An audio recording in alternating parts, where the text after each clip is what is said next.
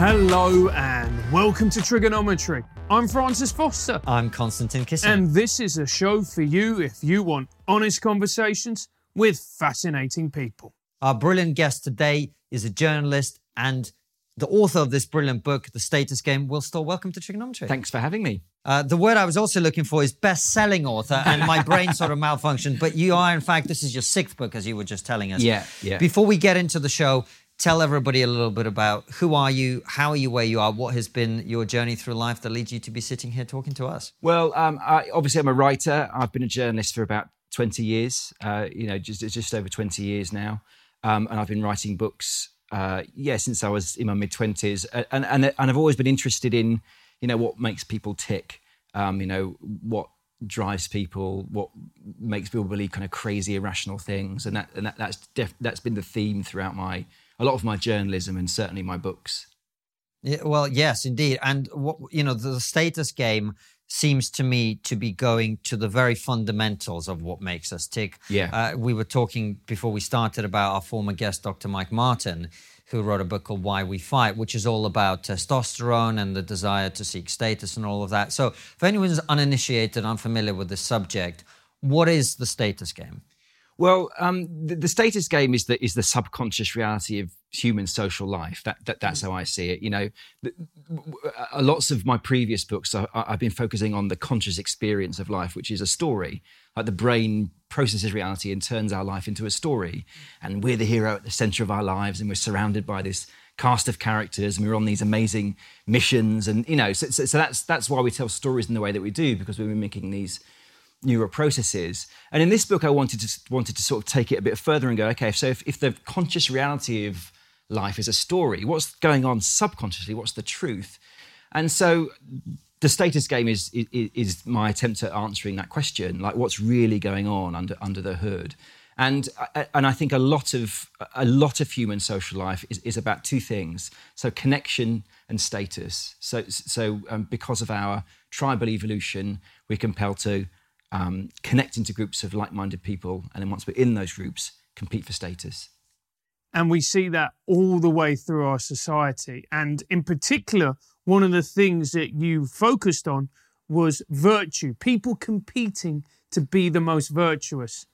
Absolutely. So, yeah, to, I think to understand this, you've got to sort of understand where you know, where the kind of the status game comes from, and that's in our tribal evolution. Mm. You know, Dr. Mike Martin talks a lot about kind of dominant status, which is the, which is the, which is the oldest kind of form of status, very probably. And we've been competing for status with dominance since we were before we were human. You know, it's, it's fighting, it's threat, it's, it's violence, um, it's bullying, ostracization, all those kinds of things. But once we settled down and started living in you know communities. Um, competing with violence wasn't very useful. So we had to, you know, evolve new ways of competing for status. And those new, new, ways were, were, were, all about kind of group life. And so what happened was we started competing for status with the reputation. And um, the way you earn status with reputation is you prove that, prove that you are valuable to your group, you're useful to your group. And there are two ways of being useful to your group. One of the ways is by being virtuous, so generous uh, and selfish and courageous in battle, but also following rules and enforcing the rules when other people don't, you know, don't follow them. And then the other way, the hardest way, is success, by being competent, by being, um, you know, a fantastic, uh, you know, storyteller, um, hunter, honey finder. But, but, but yeah, I think, I think what we're going to be talking about today is, is a lot of that kind of virtue status because mm. we're not used to thinking of of connecting virtue and status, but of course they're completely linked. Mother Teresa is a superstar. The Pope is a superstar. You know, people see people like Michelle Obama uh, uh, as this kind of virtuous superstar. You know, it's not really about competence with these kinds of characters. It's all about their, their kind of virtue. And people have been exploiting that, like you said, from time immemorial. You know, if you think about the scribes, the Pharisees, people like that, people who position themselves as being virtuous.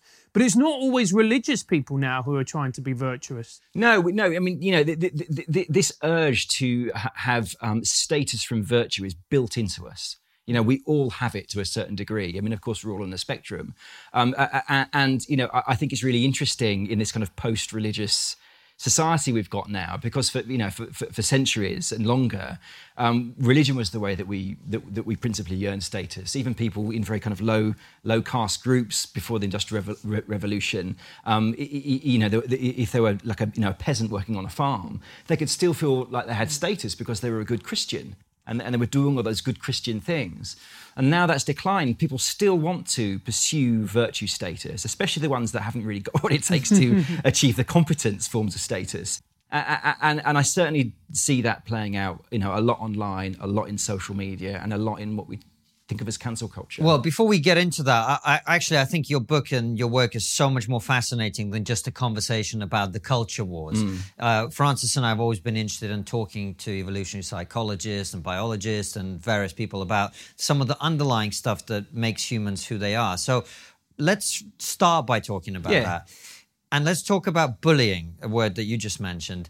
I've never thought about it, but as we were waiting for you to come, I was sort of thinking, what is the social function of bullying because it exists in every society i think pretty yeah. much mm. so there must be some purpose to it and is that is that for the majority or certain people to assert their dominance so that they become higher status is that what it's about yeah i, I guess it depends on what context you mean bullying but certainly one-on-one playground bullying yeah. is about dominance and, and um, you, you, know, children start competing for status as soon as they start learning how to play with other people. When they fight over who gets access to the toy, that's a symbolic status battle, and that's certainly true um, uh, in the context of bullying. There's a study that I cite in the book that looked out uh, that looked at looked at why school children, um, um you know, pre-adolescent school children tend to be bullied and ostracized from their social groups and it's very often when they um, w- when they when their behaviour or something about them makes them a threat to the status of that social group when they embarrass people or make them feel uncomfortable and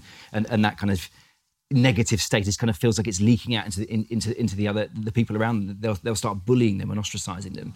So and and of course you know this kind of bullying is is always about status. It's always about taking somebody that's there and pushing them down there. And and and with your kind of act of that's the dominance, you know, act with the act of dominance, you know, raising yourself up. So that ties then into what you're talking about, which is online. Uh, and uh, you know, cancel culture has become this very politicized word, but I actually think you know people will be tempted to think that cancel culture is what people who are right of center, let's say, say about what happens to them from people left of center. I, I sort of see it as a much more universal thing that's going on, and the harassment and mobbing and bullying yeah. happens from everybody. So, is that what's driving it? It's a bunch of people who you you sort of hinted at it don't have the ability to to achieve status through competence, don't have the ability to achieve it through dominance, force, violence, etc.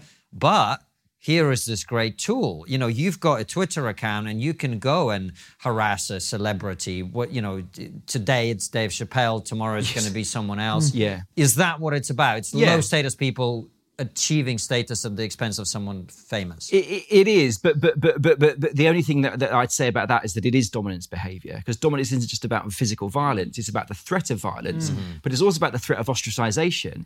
It, you know, we, we, don't. Dominance is about is about you know is partly about one-on-one physical competition, but it's also about um, competition with reputation. And you know, a person's reputation that's their kind of avatar. That's their you know what they're playing the status game with.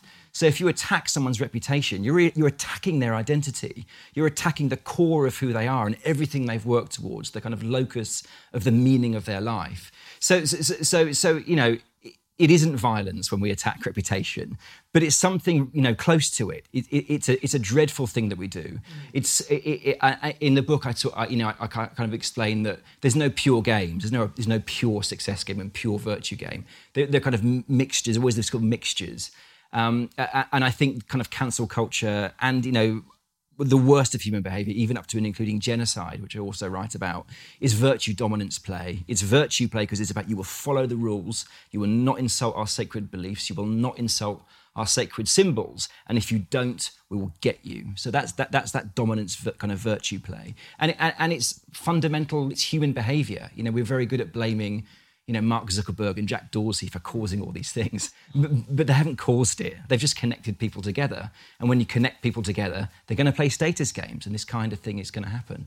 But now we've got the status game with virtue, and then we destroy people whilst at the same time being hashtag be kind, yeah. which to me is just the most mind blowing thing I've ever seen. But, but but but that's again it's just consistent with you know that, that that's part of the storytelling brain. Mm. We have this conscious experience of life. And and you know in, in previous books i've described the brain as a hero maker. It's mm. very good at making us feel heroic and justifying all our all our acts. And it's thought that the strongest bias of all is the moral bias so, so the brain is very good at saying, you know, you know, fundamentally you're a good person and you're a better person than all these other people, um, and, and and and that's what the be kind thing is all about. That's people's brains doing what brains are supposed to do, which is tell a story about your own virtue and your own superiority, whilst playing this you know, rather cynical status game kind of subconsciously. So, and, and that's not unique to the internet. You know, the the the Nazis thought they were on the side of the good. The communists thought they were on the side of the good. That's just what brains do. And even when presented with objective facts, like you're literally ruining someone's career. Yeah. You are you are impacting on their mental health. You are causing and creating suffering. But they deserve it, right? That's the argument. They yeah, deserve it. Yeah, exactly. So, that's exactly right. I mean, uh, you've got to kind of understand a bit how how the brain works. And, and, you know, one of the things that I write about kind of continually in my books, which because I think it's just extraordinary, is the fact that, that you know the brain is constructing a story constantly about the world, and that's literally you know information comes in from the world, and um, it constructs this like storyscape for us to live in, and a lot of it is delusional. A lot, you know, it's kind of designed to again make us feel heroic and we really and it's really good at kind of being very, shifty with, with, with the objective truth and twisting it and turning it to make us feel that we're heroic. And as I said, you know, before the Nazis thought they were the heroes of that story. They genuinely thought they were, and so did the communists. They genuinely thought they were. The communists thought they were. Pun- they said we are punching up. They, you know, they're obviously not using our contemporary phrases, but they were punching up at the you know the bourgeoisie and the czarists and all this stuff. Um, and in the same way, the people online are convinced that they're punching up too. And th- th- there's a chapter in the status game that looks specifically at the culture wars. And what I thought was interesting is when you look at the narratives of the left and the right, you know, the two sides of the culture war, they both tell a story um, which is in part convincing about that they're punching up. And so, so the classic, you know, the, the, the, the, kind of extreme left cancel culture people. So they're punching up at, you know, at, you know, at, at, at essentially white people, especially white men, especially straight white men. and the argument is they've hoarded all the status, they've hoarded all the power, and it's not fair. And we're, and we're destroying this evil elite that, that doesn't deserve to be there. But if you look at the other side, the right wing view, it's like, well, when they look up, they don't see straight white men. They see educated people. They, they see, you know, highly educated um, elite people. You know, people who went to kind of Ivy League universities and Oxbridge, people who are running the BBC and the New York Times. And, and, and, they're both ways of seeing the status game that have some validity to them. So, so, so uh, and I think that's when these stories become really dangerous because they have this kind of kernel of truth. But they're, but they're stories, they're not real, they're massively simplistic. It is true that historically, in, in, in white dominated countries, white men have had an advantage. But it's definitely true now that if you've been to Oxford, Cambridge, or an elite university, or you work at the BBC, you've got a massive advantage over an awful lot of straight white men who don't have those advantages. So, so, so the brain tells this, sto- this heroic story, which is usually really simplistic, um, but it's never true. It's always much more complicated than the kind of warriors. Uh, would admit to. Let's come back to the culture war in a second. Sorry, Franz. I just want to. Yeah. I just want to stick with the with the human society yeah. part of it yeah. first. So clearly in our society now if i was seeking to achieve higher status through physical force that would be considered unacceptable so societies have developed over time rules and regulations unspoken and, and legislative mm. about controlling the way that people play this game yeah where are we now in terms of that in terms of you know how, how do we uh, is this this nature of ours which I, I doubt is ever going away mm. realistically mm. right how do we regulate that in a way that sort of uh, makes sense in modern society? Well, yeah, uh, that's, that's a really good point. I mean, because I think you know, for, for tens of thousands of years, we've been re- we've been regulating principally male violence, mm. yeah. and that, has been going on for, for, for, thousands of years, and to the extent that we physically changed. You know, before the psychologists call the process of self-domestication. We domesticated ourselves. We became much more feminized. We had you know bigger eyes, and we control the world much more by controlling other people, understanding how minds work. and being able to manipulate them. Um, and so, and, and that's that, that's why that we are for for a primate um, within the people within our group incredibly peaceful compared to even bonobos, who are famously, you know, a peaceful um, primate. We're, we're, much more peaceful than that. So uh, where, where, our aggression is is group versus group. Um, but, but, but, but, but, you know, we're much less good at regulating those other forms of aggression, which are the forms uh, which both genders use, um, but, but, but certainly, you know, uh, women use them every bit as much as men, and that's bullying, ostracization. It's the reputation destruction forms of aggression, which, which, which we don't really have the checks and balances there um, at the moment. And, and I think that's what needs to happen you know, especially online, that, that, that, we need to evolve new norms that, that, that are kind of against this kind of you know, reputation based dominance play. Do you think the problem there is, Will, that with physical aggression, we are inevitably confronted by the consequences of it? The Nazis, who you mentioned, even Himmler wrote about how unpleasant it was to have to put all the Jews in gas chambers. Yeah. So you are physically confronted yeah. with that reality, and it becomes impossible to. If you start asserting your physical dominance over me, you have to see me suffer, bleed, etc., cry, whatever it would be. Even though I would never cry, but you know what I mean. Whereas with this online stuff, there is that sort of windscreen effect where you're sitting in your car, someone else is in another car, and you are in a safe bubble and you don't have to see them suffer. Yeah, you, you can do you can whatever you, you, want. Yeah, totally. Uh, uh, yeah, and, that, that's a huge problem. And, and, and, I also think it's a huge problem just just that, that, form of communication. Like one way of seeing social media is uh, as a gossip network. And in, in, you know, in the book and in, in, previous books, I've written about the importance of gossip to human social life. You know, gossip are the first forms of story. Um, and gossip was there. You know, it, gossip is universal. It, it, it, plays a crucial function in human social life, and it's there to regulate it. So, so, so back in the days of the tribe, um, uh, you know, there was no police force, there was no judiciary, there was no prison system. So, so, so we controlled social behaviour by by gossiping. And if people got a bad reputation, they'd be punished. Eh, you know, with ostracisation. You know, all, all of the ways we're familiar with today, up to and including execution. Uh, but, uh, and, but if the gossip was positive, this person did an amazing thing, they'd raise in status and become heroic. So it's an essential component of, uh, you know, we, have all evolved to gossip. Children begin to do kind of tattletale forms of gossip almost as soon as they can talk. It, it's baked into us. And you, you, you, got to look at the grand sweep of human history. So, so, so, so that's how we were regulating our societies for thousands of years. And then when we settled down and communities started growing t- so big that we couldn't know everybody personally, so we couldn't gossip about everybody individually. We invented the big God religions. And, and so religion is a gossip network, but God knows all the gossip, and you're going to get punished or rewarded after life. So, and, and, and it was the feeling that God was watching you that, that, that controlled your, you know, largely controlled your behavior.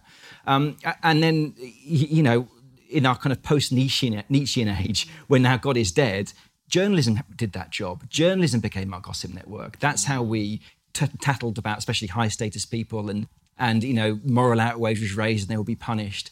And you know we're living in a kind of post-journalistic age now, and I've, I've lived and worked through it, where where the norms of journalism have just collapsed because of the internet, and social media is our new gossip network. And, and so so so it's not just this thing that people do, you know, for a laugh on their phones the gossip network is, as I said, is an essential component of human life. It plays a crucial role, and it's a pathological form of gossip network because you know th- th- there are barely any consequences for spreading malicious gossip. Mm. I think back in the days of the tribe, you know, people, you know if you spread malicious gossip, you were going to get gossiped about, mm. and, and, and, bad things could happen to you. Um, you know, in the glory days of journalism, yes, of course, there were left wing and right wing newspapers fine. But, but there was still pressure on journalists to get it right, to get the truth. And if you didn't get the truth, you got a bad reputation or you worked for a crappy tabloid and everyone looked down their nose at you anyway. Um, but, but, but those norms just don't exist on, they're, they're scarily hard to find in traditional journalism these days, um, and, they barely exist in, on social media. You know, and not only do they not barely exist, they they also exacerbate and encourage yes. these worst tendencies in yeah. people. That's the problem, isn't it? Yeah, exactly. Everything you attach status to, we, are going to flock to it. I mean, in, in the book, I talk about this status game that um, anthropologists found on an island um, in Micronesia, which is based on yams. And the idea was whoever brought the biggest yam to the feast was declared number one in the feast, and, and, that was the thing. And he's raising status. And so what happened on that island was that it, it, was a kind of a male game. This all the men just became obsessed with growing yams, and they became amazing at growing yams. They would crawl out of their bed at two in the morning to go into their secret yam pit in the forest to tend to it and stroke it and feed it fertilizer. and, and there were stories there of yams that were so big it took twelve men to carry them into the feast on a special stretcher. So that's that's humans. You know, if you attach status to something, we're going to do it, and we're going to do it big. And, and you're absolutely right. You know, these days you're attaching status to these extreme political beliefs.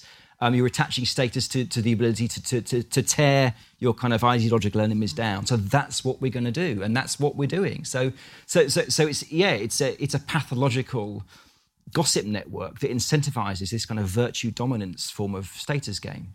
But it's also made the status game worse. It's yeah. made it more toxic. Much more toxic. Yeah, I, I, I, absolutely has. I mean, one of the things that I write about uh, again in the book is this idea of the moral panic. I kind of kind of readdress what is a moral panic, and I, and I, and I look at the um, satanic panic in the 1980s as, as, a form of moral panic. But actually, I think when you look at it from the status point of view, it's not really a moral panic. Mm. I call it a status gold rush because what you've got is this, is this small group of therapists um, that, that, that hit upon this way of becoming incredibly rich, incredibly famous, and um, you know interviewed on Oprah, um, hosted at big conferences, and um, uh, you know interviewed by academics.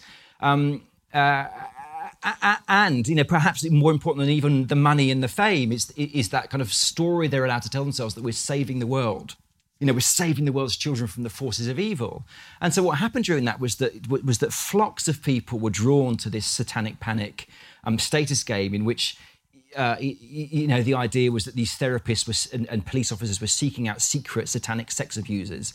Um, uh, and, you know, and it was a disaster. It spread throughout um, the US. It came to the UK. You know, dozens of people had long prison sentences for doing things they couldn't possibly have done, like, you know, throwing children at sharks and stitching their eyelids shut during mm. a kindergarten and then somehow returning the kids to their parents unharmed at the end of the day, like mad stuff. Uh, and and and uh, you know, I think it makes much more sense when you see that I see the idea of a status gold rush. That it wasn't a moral panic that was that I don't think was driving the satanic panic. It was a status gold rush. All these people with ordinary lives, just therapists, just family experts, suddenly became famous, rich, and um, that they felt that they were saving the world from the forces of evil. And I think that's what we see on social media too. It's a, it's a, you know, it's a status gold rush. There are millions and millions of just ordinary people with ordinary lives who suddenly feel that they're fighting the good fight against the forces of darkness. And, you know, we're going to tear down Dave Chappelle or, or whoever it is, or, or Kathleen Stock or whoever it is. And, and, and, you know, you, you got to understand that status is, is, an immeasurably valuable resource. It's a basic human need. If we don't feel that we have status, we become um, mentally unwell, depressed, e- even up to feeling suicidal if our status is taken away from us. Uh, in, in, a kind of dramatic way. We even become physically ill if we don't feel that we have sufficient status. So it's an immeasurably, valuable resource. And what social media has given us, is enabled us to do, is, is, is, is to gather that resource um, and in such a way that we have so you know we have more status in our online lives than we do in our real actual lives. So that's really valuable to people, and that's you know that's what their brains want. Their brains aren't particularly interested in, in, in finding out the truth. Their brains are interested in how do I get status. Well, and is this why people are so fearful of humor and comedy? Because comedy is one of the most powerful ways to take status away from things. When you mock something, even playfully, you are taking away the significance from it. And we saw it, you know, the comedians I grew up watching in the in the 90s, there were the Bill Hickses, the George Carlins. Yeah, yeah. They went after religion because yeah. the religious right at that time had quite a lot of cultural significance and dominance. And these people were taking that away. And now you see it, when it's flipped and it's the far left that's got this uh, cultural dominance. They fear comedy. They they're terrified of it, and they're fighting against it because it takes away the significance and the status that they've tried to give to their beliefs. Is that why that's? Yeah, absolutely. Thing? I mean, a basic, you know, a basic way that back in the days of the tribe that we would we, we, we would manage people's behaviour, social behaviour, is if we were gossiping about them uh, and the gossip was bad, you'd begin by mockery and hum- you know a bit of mockery and humiliation. You know that, that, that so that's that's a, that again that's a that's an elemental kind of form of human behaviour.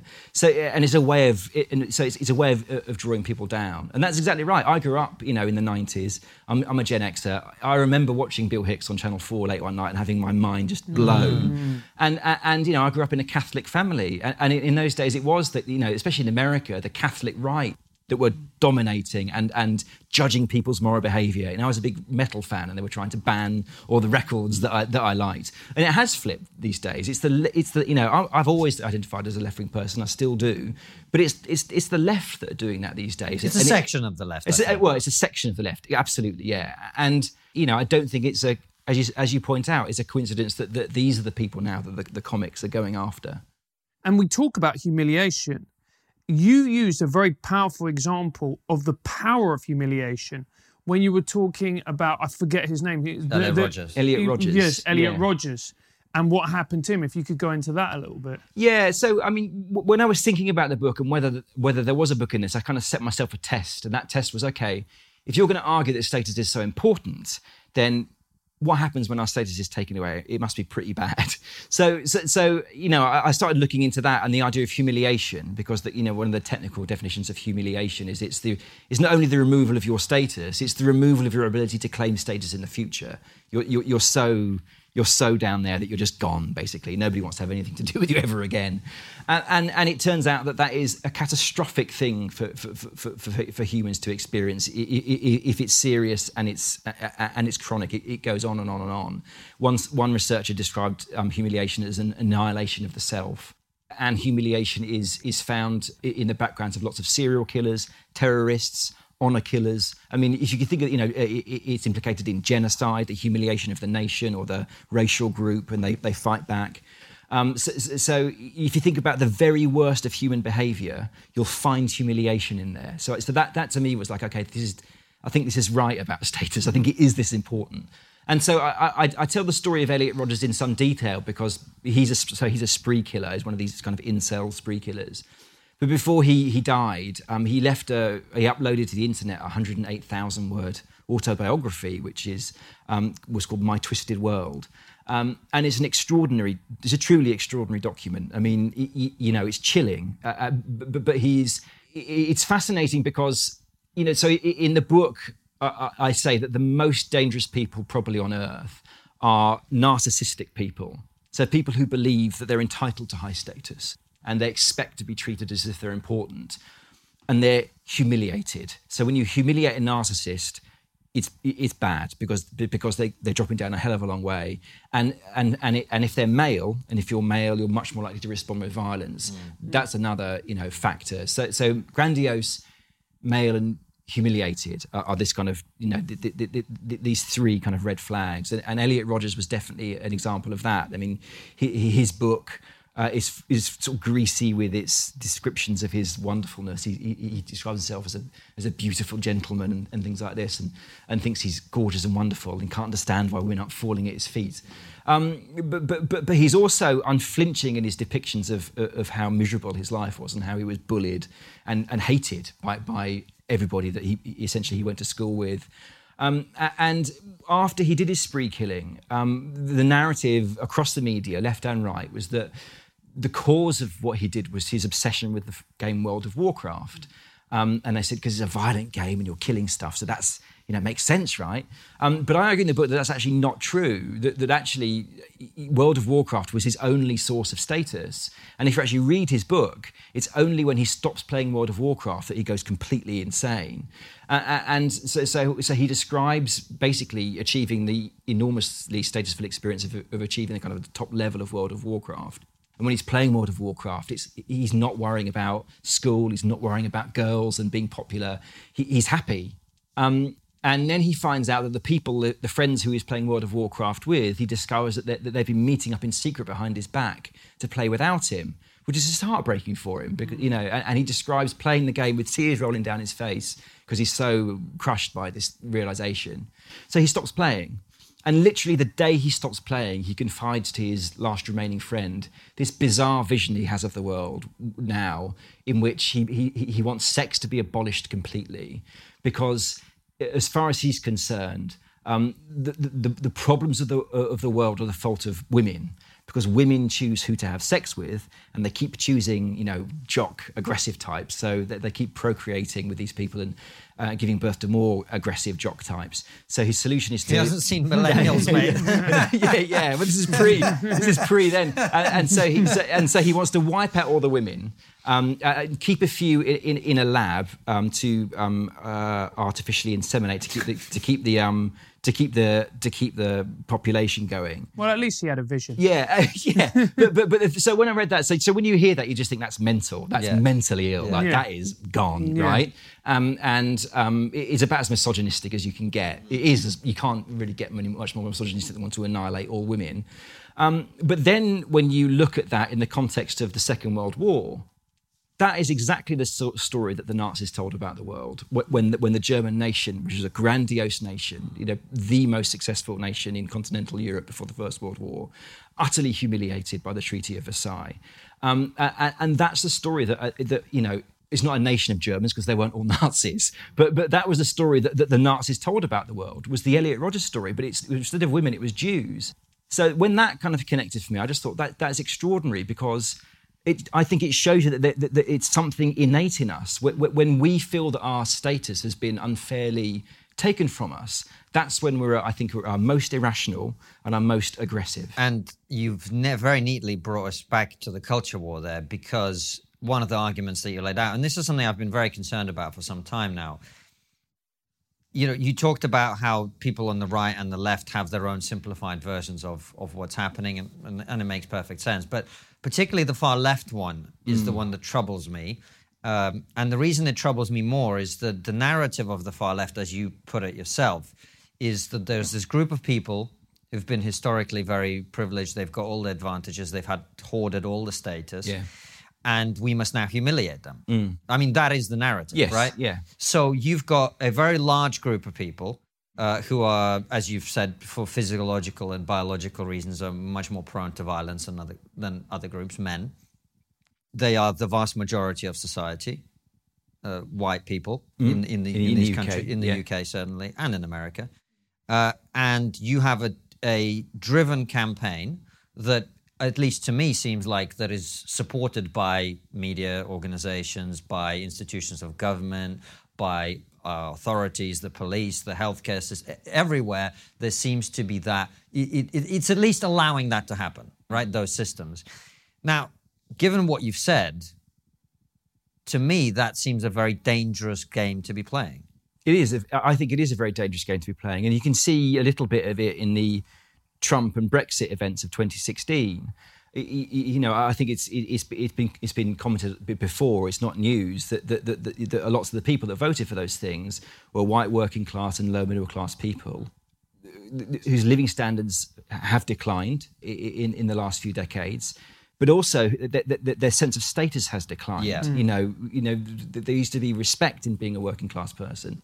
Um, and now that you know the media decries them as you know deplorables and trailer trash, and you know you've got Labour politicians tweeting Union Jacks and going ugh, you know. And I think it's true that Trump and Brexit was a reaction against that. It was like, no, you fuckers, you know, you've got to stop treating us like this. And and, that, and that's that's their story of you're the educated elite who you're looking down looking down your noses at us. And there's a there's a definite truth to that. And I, and I and, and I do I, I do worry about this, and I do think it's true that, that there's that, that, there's a generation of young men that are being raised today in Canada, the US, and the UK who are being raised in in, in, a world in which men are, white men are just bad. They're responsible for all the bad things in the in the world, and the morally correct thing to do is to put them to the back of every queue um, and to not give them any of the important jobs and you know and and to hold them back. And that's dangerous. And, and because be- be- because because because what's going to happen? Well one of two things you know, the, the, either they're going to internalize those ideas and and just suffer terrible self-esteem uh, and and depression, thinking I'm a white man, I'm terrible, I'm awful, I'm a, I'm I'm I'm I'm, I'm, I'm a disaster.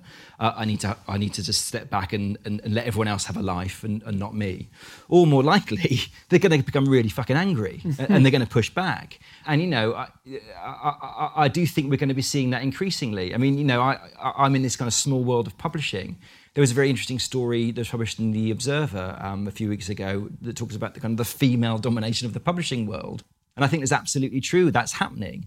Um, the bookseller, the trade, um, the, the, the, the, trade paper of the book industry, um, a few months ago, two months ago, published their um, list of the rising stars of the book industry.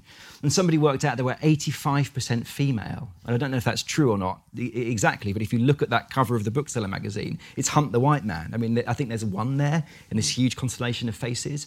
And, that, and no one was talked about that. It was just accepted as this is the future.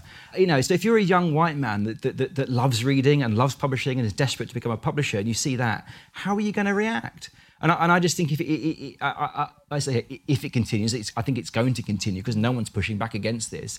You, you, are, I think, in a few years going to see the resurgence of a, of, of a, significant men's rights movement. I mean, at the moment, the men's rights movement is, a joke because mm. people just laugh at it, um, you know, for, often for good reason. But I, I think it's going to stop being a joke, uh, you know, at some point in, in the coming years. Because what it needs, that movement, is someone charismatic. Yeah someone to come in, someone who can, you know, get people together, someone who can mobilize a group. And then once that happens, you know, it's ready to explode, isn't it? It is ready to explode. And, and, and you know, I don't want to say that uh, Jordan Peterson was, was you know, you know, I, I, yeah, I mean, he, he, he wasn't a men's rights activist, I don't think, in, in that sense. But, but I think what Jordan Peterson did show was two things. One was, as you say, there's a huge feeling out there that, that, that, you know, men absolutely flock to him. And the other thing I thought about the Jordan Peterson kind of phenomenon was that, was that in my journalistic career, I've written, I've written about men's issues. I've written about male suicide. I've written about male survivors of sexual violence. Uh, and, and so, you know, I've thought a lot about male pain. Uh, and, um, you know, in, in my corner of the world, a left wing corner of the world, uh, a very kind of feminist, kind of focused corner of the world, the idea of male pain is something to be laughed at. It's like, are you joking? It's ridiculous. I mean, you don't talk about it. You know, it, it's a kind of thing to be mocked. And I think, you know, I think what was fascinating about Jordan Peterson was that he he actually understood male pain. You know, he said, I, I know that you're hurting and I understand that you're hurting and I feel it and I care. And and that was just, you know, electric. And and, and so it was a you know when he was at his peak um, before he got sick, it, it, was extraordinary to see. And and I th- and I think what he did was he just pricked at that at, at that at that growing feeling of upset that there is in the kind of in the masculine world at the moment because we're in this weird situation where you're not supposed to talk about it because if you talk about it you're the enemy but it's there but the know? other thing jordan did which i thought was very important is that he emphasized for men and women because yeah. his message resonates with the people of uh, uh, I nearly said of all genders. Fucking hell. all 963 Every, of them. His message resonated with them. My point was that he forced people to understand that in a society we, that we live in now, s- competing on dominance and competing on virtue are not really routes to happiness the best way to compete and be happy is to compete on competence. Yeah. That's the point that I think he always emphasized, which is why I I was very frustrated at the reaction to Jordan from people of the persuasion that you yeah. were describing earlier, because I don't think he was saying uh, or trying to lead a movement of men to recapture their primitive no, state and yeah. go. And, what he was saying is if you want status in a society that, yes, looks down on you at the moment, the way to achieve status is competence. Be better. Yeah. Be better. Take responsibility. Yeah. Achieve more. Create more. Show the world that what you're doing is valuable and the world will reward you for it. That's what he was saying. And to me, the reaction to Jordan Peterson was so disappointing precisely because of that, because I see him, I see him as an agent of detoxifying yeah. all of that anger and all of that unpleasantness that you refer to. But instead, he was treated as being the very head of that Yes, movement. And yeah. I just thought it was such a catastrophic misinterpretation of, of yeah, I, I don't. I don't think I've ever seen a public figure so misunderstood as Sean Peterson. I have Right. to say. I mean, I, mean, I, I became aware of him again because of my interest in the storytelling brain. And my my book before the Status Game was the science of storytelling, and I was researching that, uh, and and so I, came upon his videos, which talks about the psychology of storytelling. And this was kind of before he, you know, the C16 stuff. And so when all that happened, I just thought this isn't. This is, I have not seen any. I've watched all the hours of his videos, and I've not seen any of this kind of weird, you know, uh, version of Jordan Peterson that I'm now being told um, um, is there. And I, and I completely agree. I mean, you know, I, in the in the book, I take a sort of broader view and tell kind of the history of the world from the point of view of the of the status game, and uh, and I talk about the idea of modernity m- modernity is when the emphasis shifted from playing virtue games to success games. That, that's what that's about. So before the Industrial Revolution, revolution before the um, Enlightenment, um, most of us were playing virtue games. It was it was honor, duty, religion. Stay in your lane. Be respectful to your superiors. Um, you know that was life for, for centuries, and then it all changed. You know. Um, post-industrial revolution we started we had started specifically attaching success to things like discovering useful knowledge, um, uh, making things more efficient, creating inventions, be, you know, bigger, better, faster, more. And you know, like with the Yams, when you do that, we're going to do it. Wherever there's status, we're going to flock to that thing. And and so so yeah, I, I, I think you know it's, it's counterintuitive. But in the book, I argue that if you want to, if you really want to save the world, if you want to do good in the world, if you really want to be a virtuous person, actually you should play a success game because success games are the things that have you know saved billions of lives through vaccinations. Success games have lifted billions of people above the poverty line. It's people, uh, you know, solving problems that have done those things, not people in churches, not royal families, which is another kind of form of, of kind of virtue game. Um, uh, s- s- so yeah, you know, it's playing those success games um, that, that I think is, is is the real answer, the re- the real way to do good in the world. But isn't the problem as well? I'm such a negative bastard. Isn't the problem as well that virtue games are just much easier to play than success games? It's easier to write Yes. a tweet going, Yeah. Dave Chappelle is a transphobe and he should be castrated for trans rights, right? Okay. It's far easier to write that tweet than it is to, go. to actually castrate him. yeah. Or to be Dave Chappelle. yeah, yeah. Or, to, or number one, to beat Dave Chappelle, or to go to university to study to, to study biochemistry and then go on and do virology and then become a virologist and then and then work in whatever field it might be. That is far more difficult. It requires discipline, hard work, years of study. Hundred percent. Yeah, I mean, virtue is the easiest form of status to, to, to, to gain, and again, you know, write about that in the book. And, and, and I think that's also why social media is so toxic because all you've got to do is to make yourself feel a bit better is to retweet somebody with a sneery little comment, and, and all your followers go, yeah, yeah, and you feel good about yourself. So it's so easy. It's like popcorn status. You know, you're just shoveling it down your neck. Um, and yeah, comp- but competence is really hard. It's difficult to become good at something. Um, um, but but you know, uh, and again, as somebody that's instinctively left wing, that that was kind of that, that was took me a while to get there because because as a, as a left wing person, you, you kind of drawn to this virtue stuff about the to the campaigners and the and, and the people who. Who, who you feel are motivated purely by virtue, but but it, you know, it's not really true. I mean, those people are important; they need to be part of the mix. But, but it's the it, it's the competence people that really are saving the world. Hey Konstantin, do you love Triggernometry? Of course, incredible interviews, hilarious live streams, hard hitting satire, plus my handsome jawline. Whatever takes away from your hairline. But if you do love Triggernometry and you want to support us, there's only one place to do that, and that's on Locals. Yes, Locals is a brilliant platform that has been incredibly supportive to our show and other problematic creators. The great thing about Locals is that it's a community for people who love Triggernometry. That's right, it's a place for you to hang out with like minded people, share thoughts, memes, and discuss the show. You can enjoy it for free, but it also gives you the option of supporting us for as little as $7 a month. And if you want to give more, you can. We have incredible rewards for our higher tier supporters as well. We've got everything from mugs, monthly group calls, and one on two chats with me and KK. Get in. Join our community by hitting the link in the description and the pinned comment below. See you there, guys. Will, one of the things you've referred to a number of times now is left and right, and I've actually tried to steer this conversation as much from away from that as possible because I think the moment anything becomes about politics, it makes Yeah. it more difficult for people Sure. to, to hear.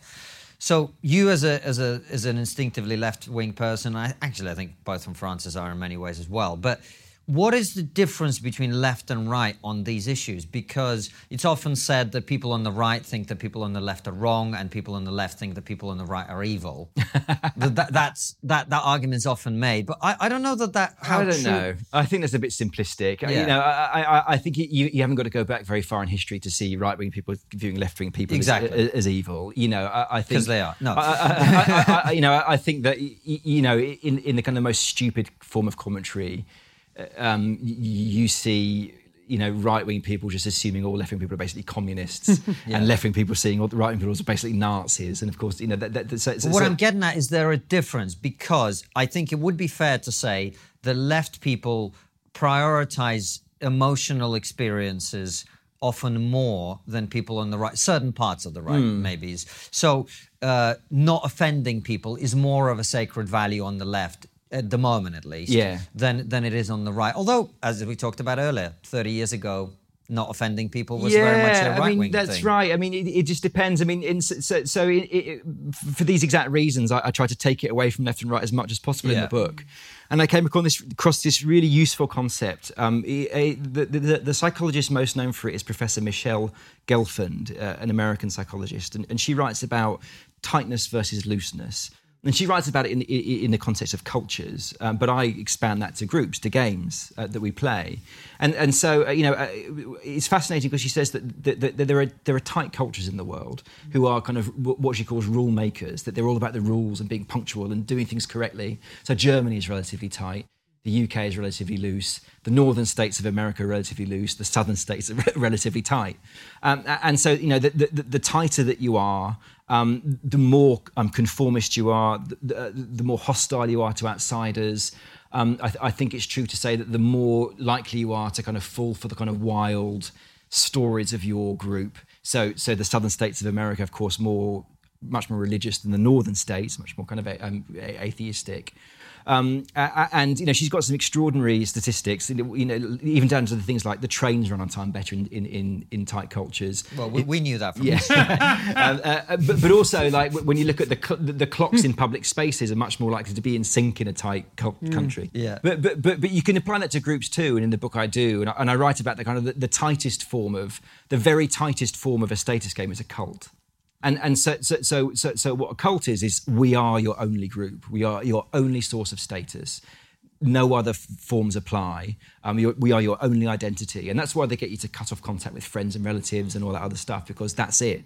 And we're going to give you a very precise set of rules to follow. And if you follow this very precise set of rules, you're going to have amazing status. So you know, the famous, most the most obvious example is Scientology. But because I'm scared of them, I talk in the book about the Heaven's Gate cult. And the Heaven's Gate cult were things like you literally telling you that you, take your vitamins every day at 7:22, telling you how much toothpaste you can have on your toothbrush and how much uh, how much water you can have in your bath. So that's the tightest form of, of tightest form of game.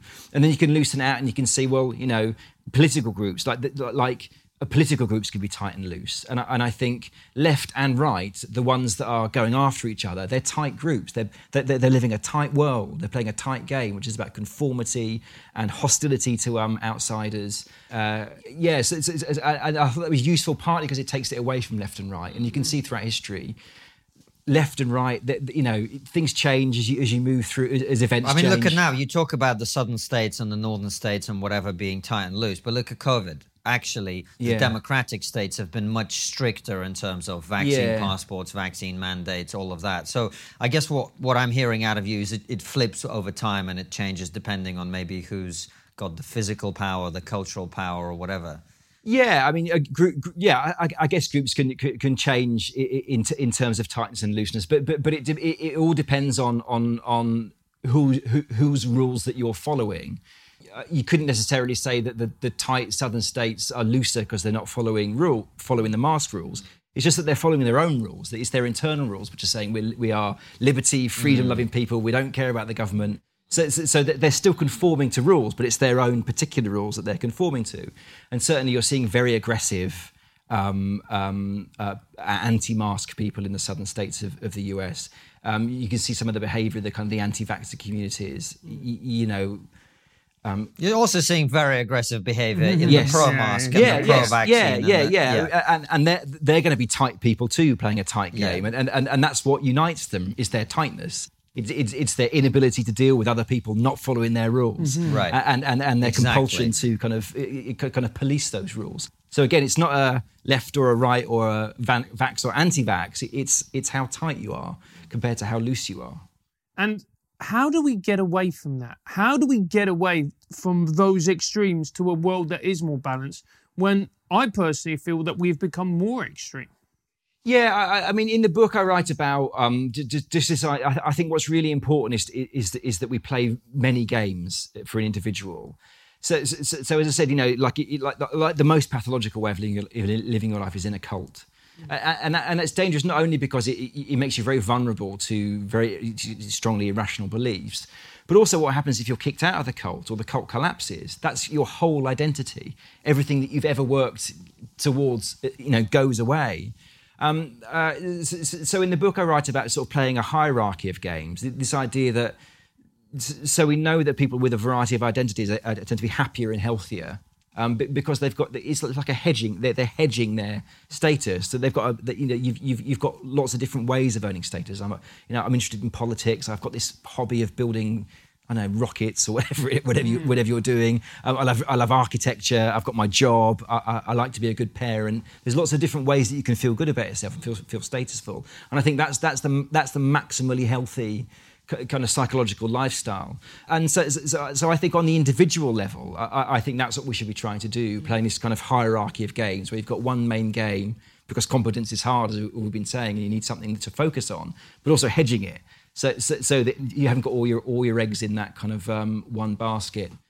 But I think societally, I, I- you know, I, I, I, I, you know, I, I think it's I I think it's happening slowly. I, th- I think slowly we are going to see new norms, you know, new, new kind of cultural status game rules that that, that that start sort of turning against that kind of cancel culture narrative. Mm. You know, I think at the moment you're seeing, although he's wobbling the Netflix guy, you know, Netflix very str- has the the, the, the head By of the time this goes out, the, the company could have gone bust. Chappelle could have been, you know, like hand drawn and quartered. Yeah. Um, and, and yeah, and, and so you are seeing, you know, glimmers of uh, uh, uh, because I, th- I think what I think what the problem has been is I think we- we've seen an absolute failure of leadership. I think we've seen institutions and leaders completely fold uh, because it's dreadful. It's it's terrifying. The idea that you're going to be that you or the company that you lead or the organisation that you lead is going to be the target of a cancel culture mob, and your personal reputation and the reputation of all the people that you care about is at risk is terrifying. So it's, so it's quite glib to say, oh, they're just a bunch of cowards. But I can understand the cowardice. You know, I'm not saying I'd be any better if I was if I was there heading up a university or a big corporation. But but uh, uh, but, but I think what's going to hopefully going to happen is is it's going to be that, that that thing where the more people stand up to this and get away with it and actually earn status by getting away with it, earn hmm. respect and esteem by by standing up for their staff and going, no, we're not having this. We're not going to allow our, you know our team to be treated like this. And the more leaders see other leaders achieving that, I, th- I think slowly you're going to see finally these institutions sort of standing up to this you know this small minority of people who are often dominating the narrative at the moment. And coming back to uh, just because we're sort of in the advice for people phase of the conversation, uh, one of the things that interests me the most out of what you were talking about as someone who's, you know, uh, I've been extraordinarily wealthy. Uh, when my father spent a few years being very wealthy for a very short period of time, uh, we lived in a in a former Soviet boss's mansion Whoa. uh, which which had you know hectares of land around the mansion and servant, all all of that crazy stuff. And then within ten years, I was sleeping in a park in Edinburgh with nowhere to live and no money to pay rent and whatever. So I've been up and down. Wow. And I think actually, while my experience may sound extreme, most people have been up and down in their life. All of us have been quote unquote down and out. Almost everybody. Almost everybody's had the experience of being bullied, of being Yeah. humiliated, of Yeah. loss of status, of loss of future. The loss of the future is such a terrifying thing to anyone who's ever felt like I don't have a future that I thought I had. It's it's horrific. How does one as an individual deal with constructively loss of status, humiliation, finding yourself in a position where you feel like you have no future? How, how do you rebuild yourself? Because as you talked about, and Jordan Peterson has talked about this, physically, physiologically, Yeah. that has an impact, Yeah. right? Hmm. But since it's something that we're all going to experience, there has to be a way to get yourself out of that situation. How do you do that? Yeah, I mean, it's easier said than done, obviously, because, you know, obviously status is, is incredibly important. When we lose it, we really genuinely suffer.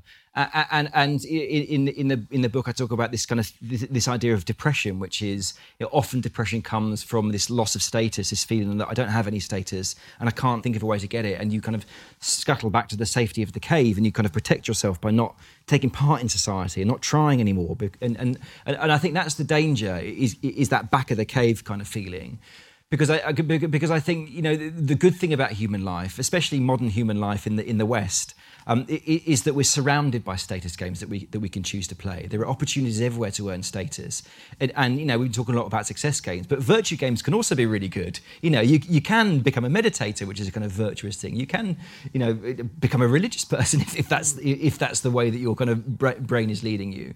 So, so so I think it's getting over that, trying to pull yourself out of the back of the cave and think if I can't restore my status in this particular game from which I've been excluded, what other games can I can I you know can I can I choose to play? You know, you, you could volunteer for the Samaritans and and you know literally help save people's lives. That's that's that's virtue play. Um, but you, you could do that tomorrow. you know, at- at that if you if you can do that, that surely is an amazing um, source of potential status for, for, for somebody.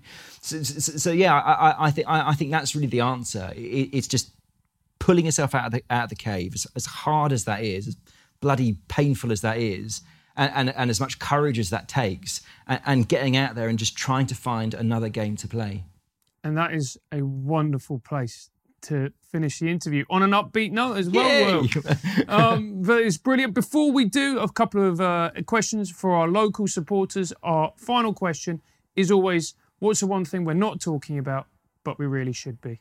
I've already touched on it in the chat actually, but I, I've been thinking more and more about the coming, the return of the men's rights movement. You know, I really think it's coming. I think it's coming, and it's going to be serious this time, and it's going to be people younger than us. Um, w- when they're hitting, you know, it's the people who are maybe 13, 14 now, when they get 18, 19, and, and they're going into this world, and, and if they're still being treated like the enemy, and, and if it still feels like especially the professional world, I mean, the arts world that I live in, if it still feels like it's hostile to young white men, I, I, I think I, I think it's going to come out of the realm of the kind of incel joker, the men's rights movement, and it's going to start becoming a, a serious a serious force. So I, I think that's that that's the thing that that if we're not talking about it now, I think we are going to be talking about it soon. And we just went depressing again. Sorry. It's all right. well, that's why I, I like we, we talked about Jordan Peterson. I think that's why his message and the message that other people like him try to send out is, is very, very important, which is find the right game. Yeah. Because you know, even even in dating, right? Pe- you know, young men complain that oh, most young women are woke and all. Yeah, sure they are, but they still want a man who's who's going to know how to whatever it is bleed the radiator, take out the rubber. They still want that Yeah. subconsciously because that's that's how we're wired. So if you are a man who is competent, you're going to be desirable one way or another. Yeah. So if you work on your competence, you don't need to be angry. You're going to be rewarded for that. You know. Uh, and I just think that's such an important message. And I, I, I hear what you're saying, and I hope that if uh, that sort of movement starts to emerge, then it has the right people in place who, rather than harnessing that anger and taking it in a negative direction, can take those men, young Yeah. men, and point them towards the thing that the things that have always made men successful. Yeah, I mean, th- I think that's right. I mean, you know, I, I'm uh, my, my wife is a is a women's magazine editor. She was editor of Cosmo. She's now editor of Elle, and I, and I think she's a she, she's a great embodiment of the positive form of feminism, which is not about she's not about bringing men down, attacking men, going on about the patriarchy. She's about empowering and encouraging women, saying, Right. "How can we help women? Be be amazing." It's all positive, and, and and she's found great success in the world in the magazine world by you know, she, she's found that when when you put that message rather than negative message in magazines, people buy the magazines more. Mm. That's what women want. You know, people want to feel I'm going to have status, you know, an optimistic, positive message. People respond to that much more. And I think you're absolutely right that, that, that, that, if this, if a new men's movement does emerge, it's really important that it just doesn't become a, become a mirror of the worst forms of feminism, which is just you know man-hating, negative, unfair portrayals of what of what men are, and this kind of paranoid view of of the world, because that could easily happen. That kind of you know incel light kind of thing.